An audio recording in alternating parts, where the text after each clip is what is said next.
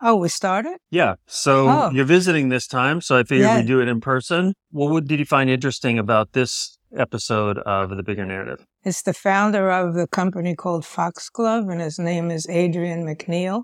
And he feels it's very important to get the narrative set sooner rather than later, Uh huh. like, because he said that it really focused the direction of everybody. And then they actually had developed two products, they thought. And once they got the narrative, they realized that the two products were really the same product. so now they have one product, which makes things more less complicated. Oh, I'm glad you got that from the talk. Yes. Anything else? Well, check out Julia Louis Dreyfus's podcast, Wiser Than Me, because her mother comes on at the end of that and she is amazing. Oh, really? Yeah, she's very good. I recommend it. Let's see if we can get a cross promotion where Julia Louis Dreyfus is promoting The Bigger Narrative. Okay. Yeah. I doubt it.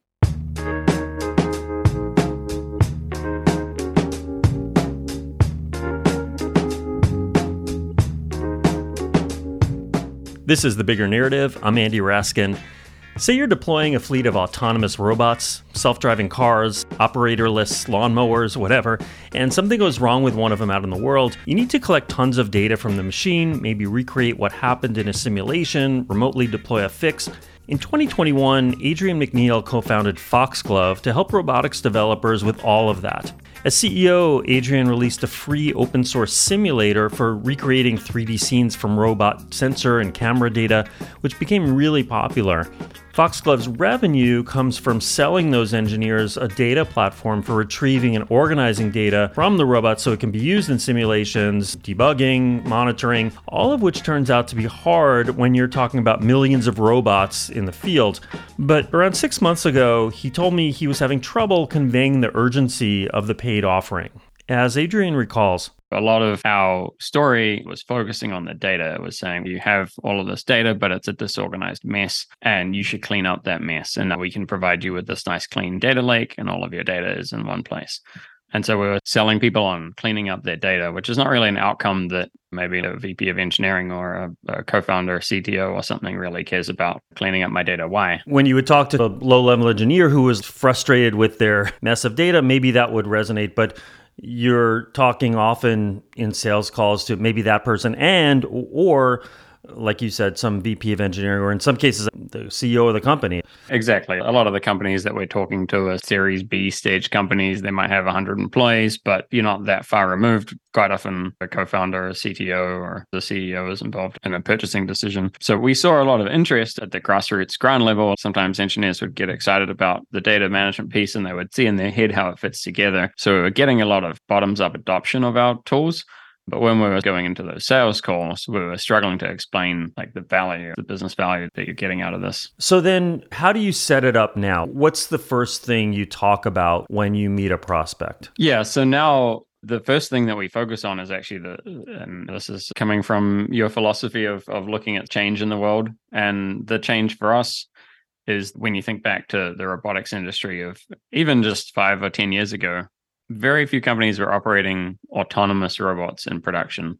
There's a lot of traditional robots. Uh, I like to think of these as like robots in cages. If you picture a auto manufacturing facility or something like that, there's a lot of really big robots, but they're in cages. And if you want to open the cage door, production line comes to a standstill. But there was this new generation of robotics companies coming up, which are autonomous robots or collaborative robots. And this can span a super wide range of areas from self-driving cars, self-driving tractors, self-driving lawnmowers to indoor autonomy, like within warehouses, autonomous mobile robots that are moving packages around within a warehouse or they're driving around Walmart, checking stock levels, checking prices, checking that things are correctly in the right place, through to drones. You've got all of these robots now that are using sensing and perception to impact their decision making. And it's really only in the past like five to 10 years that we've seen this even like m- moving into production. And so Um, how do you sum that up? Oh yeah, do we have? Yeah, we had uh, goodbye prototypes, hello production. Yeah, and so this goodbye prototypes, hello production. Well, first of all, I remember there were a bunch of shifts we thought about. How did we come to that one? I think it was really talking to customers. Who was the person on your team who did the customer interviews? From Bannister.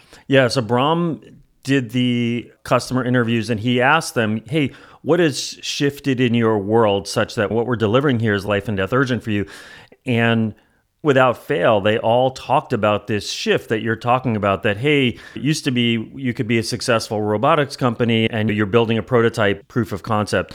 But now every one of these companies either they're already or they have this goal of this mass deployment of hundreds thousands millions of robots and they're needing to observe what they're doing in the world what have you found happens when you start with this in a sales call versus what you used to do and just talk about, hey, we're going to clean up your data? That's just something that universally we get a lot of nods from, right? The previous framing was like, your data's a mess. You should clean it up, which is a little bit kind of telling people off. Yeah. and to be fair, I think we did get a few nods and laughs from the engineers maybe when we came in with an opener of your data is a mess, you should clean it up. But it's not tying things to a movement that they want to be part of, right? It's just, I'm not going to join the my data is a mess movement. right. Um, right. Yeah. The, I just want to clarify here something because I, I, I totally get what you're saying. Like this prototypes to production is, is something that they'll agree with and give the nods. But there's many things we could say that they'll agree with. What is it about this one? that, that they agree with it, but they also don't feel you're wasting the, their time and it creates a good conversation. It should be something that is aspirationally true, something that people are going to very much be drawn to the end state. And I think with the Hello production we talk about now, you're scaling the number of units. You need repeatable success. You need to drive reliability at scale. You need profitable unit economics you're tying it to a higher cause. It's not just, oh, cool, and then your data will be clean. That's not a business goal. Have nice, tidy data. And I think also from what you told me, and tell me if I'm getting this wrong, what was working about this shift is it somehow hit a nerve that they were already thinking about. Maybe they hadn't put it in these words, but they were worried about this. Like it created a lot of good discovery conversation. Why did this create good discovery conversation? I think it opens up a much broader conversation. I said at the start, one of the bigger challenges we were facing was relating to a VP or a CTO or something. Even if they're not on the call, even if we're talking to some engineers, we're still framing this in terms of something that they want to achieve. Yeah. Which is getting their robots to production faster and scaling them in production faster. And the next thing that we jumped into is saying, well, what does it take to be successful in production? In fact, I can sit down with any robotics founder and say, how far along are you on this production journey? And they're all going to be at different stages, right? Sometimes it's a seed or a series A company and they've got a couple of robots doing very impressive things, but they haven't yet scaled it out. Or sometimes I sit down with a founder who's got thousands of robots in the field. But even then, thousands of robots is nothing, is drop in the bucket compared to the potential for a lot of these companies. So, this narrative, does it play a role in your leadership outside of sales and marketing? Yeah, definitely. So the unexpected thing I think that, that came out of this whole conversation was that it actually completely changed our product strategy. So we started out with this mental model that we had two products around visualization and around data management. And through having this conversation about why are we building what we're building at Foxglove, we realized that the thing that we're solving for people is it's not just the visualization, it's not just the data and management in the cloud. There's this whole life cycle of how you're recording data on your robots, how you're getting data off the robots, how you're storing organizing in the cloud, and then how you're going and doing visualization or analysis. Those four parts, we spent a lot of time thinking about what do we call this? And we landed on Foxglove as an observability platform for robotics uh, which helps robotics engineers understand what their robot is doing, what their robot is seeing, what their robot is thinking. After much heated debate, I think a lot of heated debate. yeah, yeah. Nothing is ever a perfect analogy when you're building a new product category, right? Observability is a word that's very well known in the software infrastructure space, but not very well known at all in robotics. But people usually have a passing familiarity with it. And the analogy here is that web servers have these observability solutions to know if they're functioning properly, if there are errors, right? Like exactly. That. I mean, the concept of observability predates infrastructure. It, it comes from control theory, and it just means how well I can understand the internal state of a system. And so it comes from this theoretical background, but it has been heavily co-opted by server infrastructure. And so we felt that that was a pretty close analogy. Like I said, the robotics is different. You are dealing with super multimodal data, and you're dealing with super limited bandwidth. So it's different, but it's a close analogy to this problem where we need to monitor our servers in production. We need to monitor our robots in production. Yep. You said it, the narrative influenced your product strategy. I think you decided in the end to merge into one product. Is that right? Exactly. I remember you and I sat down and we had this probably two hour conversation where I kept trying to explain to you what our products were and what they did. and we've got the visualization thing. And you're like, okay, well, do people buy that? I was like, no, it's open source. Okay, we've got this data thing okay, well, do people buy the data thing by itself? And I'm like, no, they buy it because they want the visualization thing too. And, and, after I think about an hour and a half of back and forth, you, you, said to me, why are these two different products? And I said, historical reasons. That's they got created separately and came about. But we really had this, I think, kind of light bulb moment that it influenced the narrative and the narrative influenced the product strategy of these are not two separate products. They have different pieces. They can be used kind of independently but they're two sides of the same coin. And most of the people that were buying from us cared about the combination of the two products, um, even if technically they can be used for other purposes as well. So we've really completely leaned in on that now. We've gone through our website, we've gone through our sales deck, but also as it's related to features that we're building, we've thought about this observability concept first now. So as we're building features, we sat down and mapped out okay, we're building an observability platform. What would you expect an observability platform to do? And so there was this interesting feedback loop where we started out with these bits of different products. We realized that observability was the unifying factor.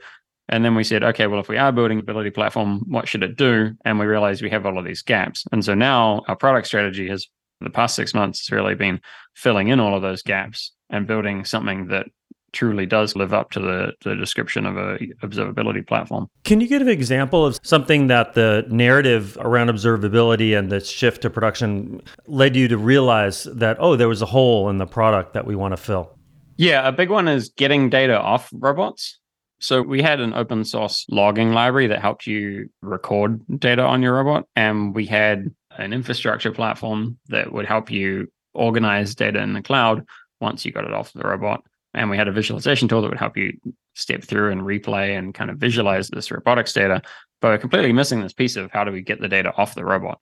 And that has turned out to be a, a super valuable one. Honestly, it surprised me how much value people put on that particular piece on being able to selectively fetch interesting snippets of data off the robot, given these constraints of super dense data and super limited bandwidth. Right, because it's not just the mechanics of getting any data. You've got this sea of data that's on all these different robots in different places, and you might want to just get some very select slice of it. Right, exactly. You can take some of the lightweight stuff, like the robot's position. If it's an outdoor robot, sure, you can take the GPS data and you can maybe afford to stream that off the robot 24 7 because it's not a huge quantity of data.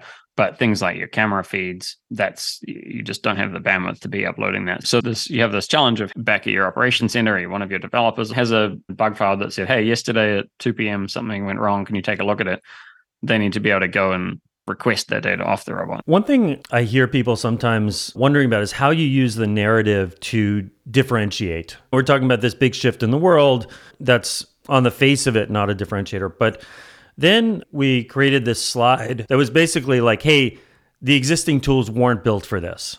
Right. Right. Could you talk about h- how you use the narrative to position the uh, other tools as not built for this? Yeah, this was a really interesting one, and I think one of my biggest challenges I think I put to you coming into to when we first started talking because it's a completely new product category, and I think you've written many words about. I'm paraphrasing, but you don't believe in creating new product categories, or I, I wouldn't say that. What I'd say is there's a focus often on what's the category name going to be.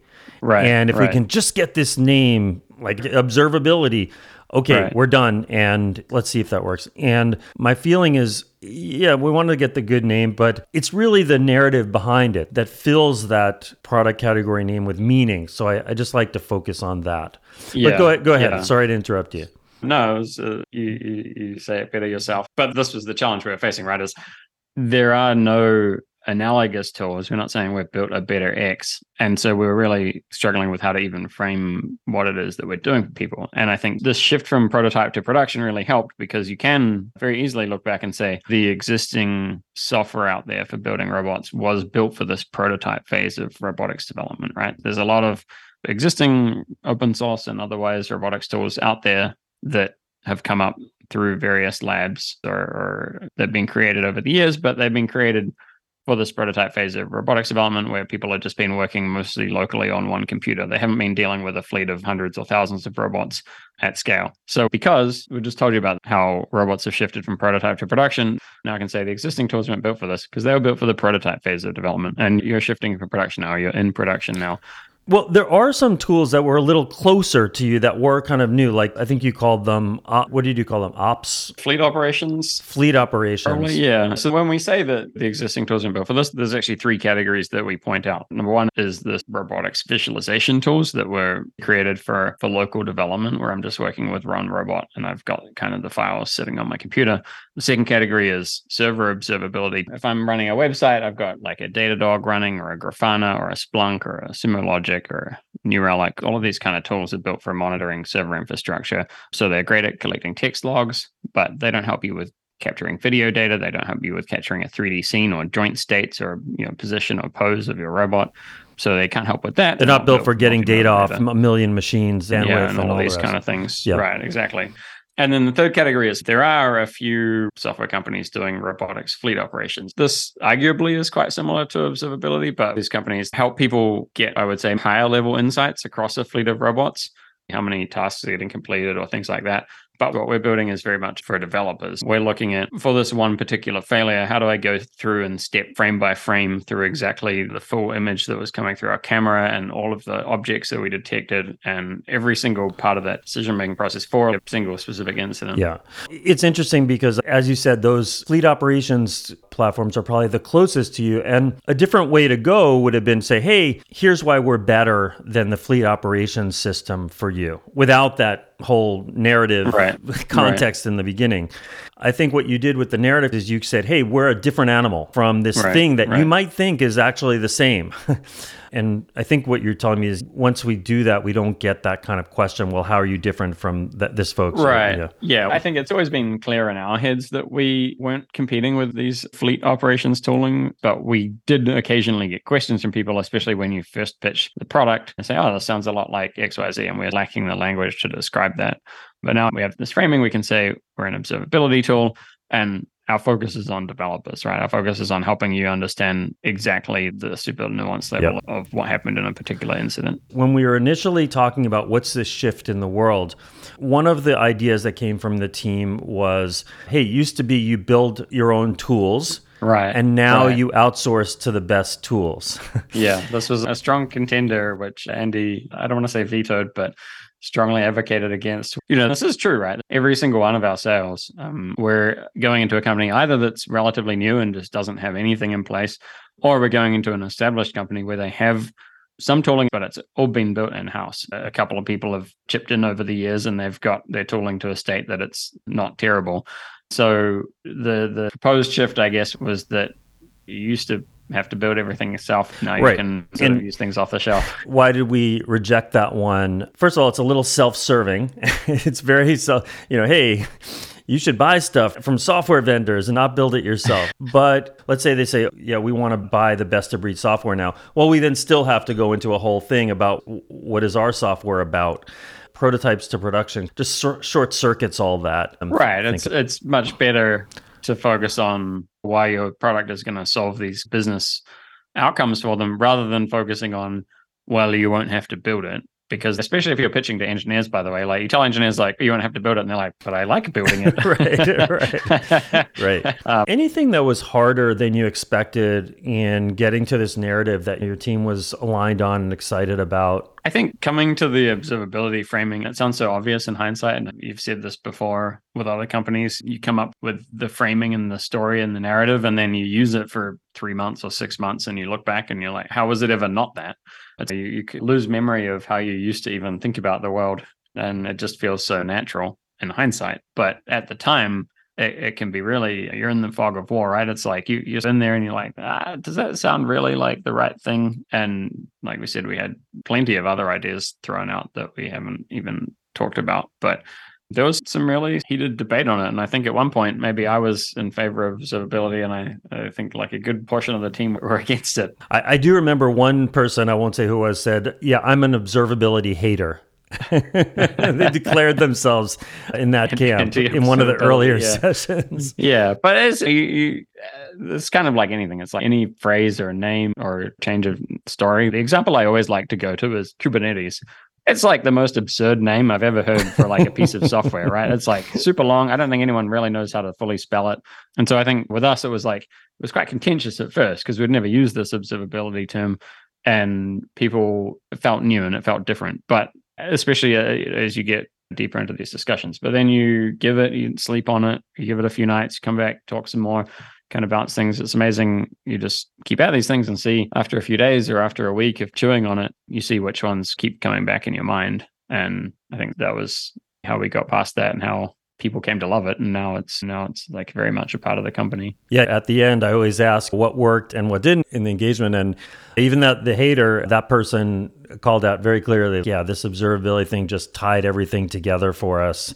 Yeah um, yeah. and we had a good laugh over the hater stuff. Right right right. Now they're an observability convert. Yes. Any advice you'd give to a CEO who is thinking about doing this kind of work? Definitely it's something that you need to carve out time for and focus on. And I think part of the benefit that that that I got and we got from working with you, besides your knowledge and experience, was just a forcing function to commit like quite a few hours to talking about this with a handful of people from across the company. And that's something that we had not dedicated enough time or, or thought to early on. So I think coming in again, honestly, I think if I was back to square one and starting a company, it would be kind of the first before you even go out and raise your first dollar or before you even build your first product. Like it's never too early. I'd be trying to come up with the narrative before you even have incorporated the company because it's so mm. it's such a, a, important part. I mean, the narrative we had in the early days was I used to be at Cruise and we built a lot of this stuff at Cruise and we're going to commercialize that as an idea that was the extent of the narrative when we used it with investors and things but it's not a it's not a narrative that lasts you can't get one year, two years into the company and still be leaning on, hey, I used to build this for a living and now I started a company. It's like a very like kind of boring narrative. So I would Well, it's a narrative in that it's about you. yeah, I mean, to be fair, when you're getting your first sort of seed investment or you're hiring your first one or two employees, like it is a lot about you and your idea because yeah, it worked. It, it worked for you, right? Yeah. but I would think a lot harder as early as possible about coming up with a story that is bigger than just yourself. Once you grow up and become a real company and you want to start going out and selling, and other people are going out and selling, it's not much if they're just bringing the gospel of, hey, you should buy us because we have great founders. You know, when I played this convo with Adrian Macneil for my mom, her first question was Is Goodbye Prototypes Hello Production the narrative, or is observability the narrative? I wish I had recorded that because it's a great question that highlights a dynamic I sometimes encounter where it feels natural to break the narrative into two pieces. So Adrian could have cut to the chase with something like, uh, I don't know, goodbye viability, hello observability, but the higher level prototypes to production shift just seems to elicit so much good conversation with prospects that he didn't do that. This happens sometimes in the movies, by the way, too. Uh, first, Darth Vader shows up, and only later does he kill the aunt and uncle. The Bigger Narrative is produced and edited by me, Andy Raskin, with music by Stephen Emerson and podcast cover art by Angela May Chen. Carla Borelli inspired the show by telling me I should do it over coffee. Thanks to Adrian Macneil, Roman Stillman, Ryan Carlin, Baram Banisadar, Esther Wion, and everyone at Foxglove. Special thanks also to Judy Raskin, Richard Raskin, Emily Raskin, Eli Raskin, Anna Furmanov, Craig Rosenberg, Bill Kasky, and Carol Wasserman. And remember, the company story is the company strategy.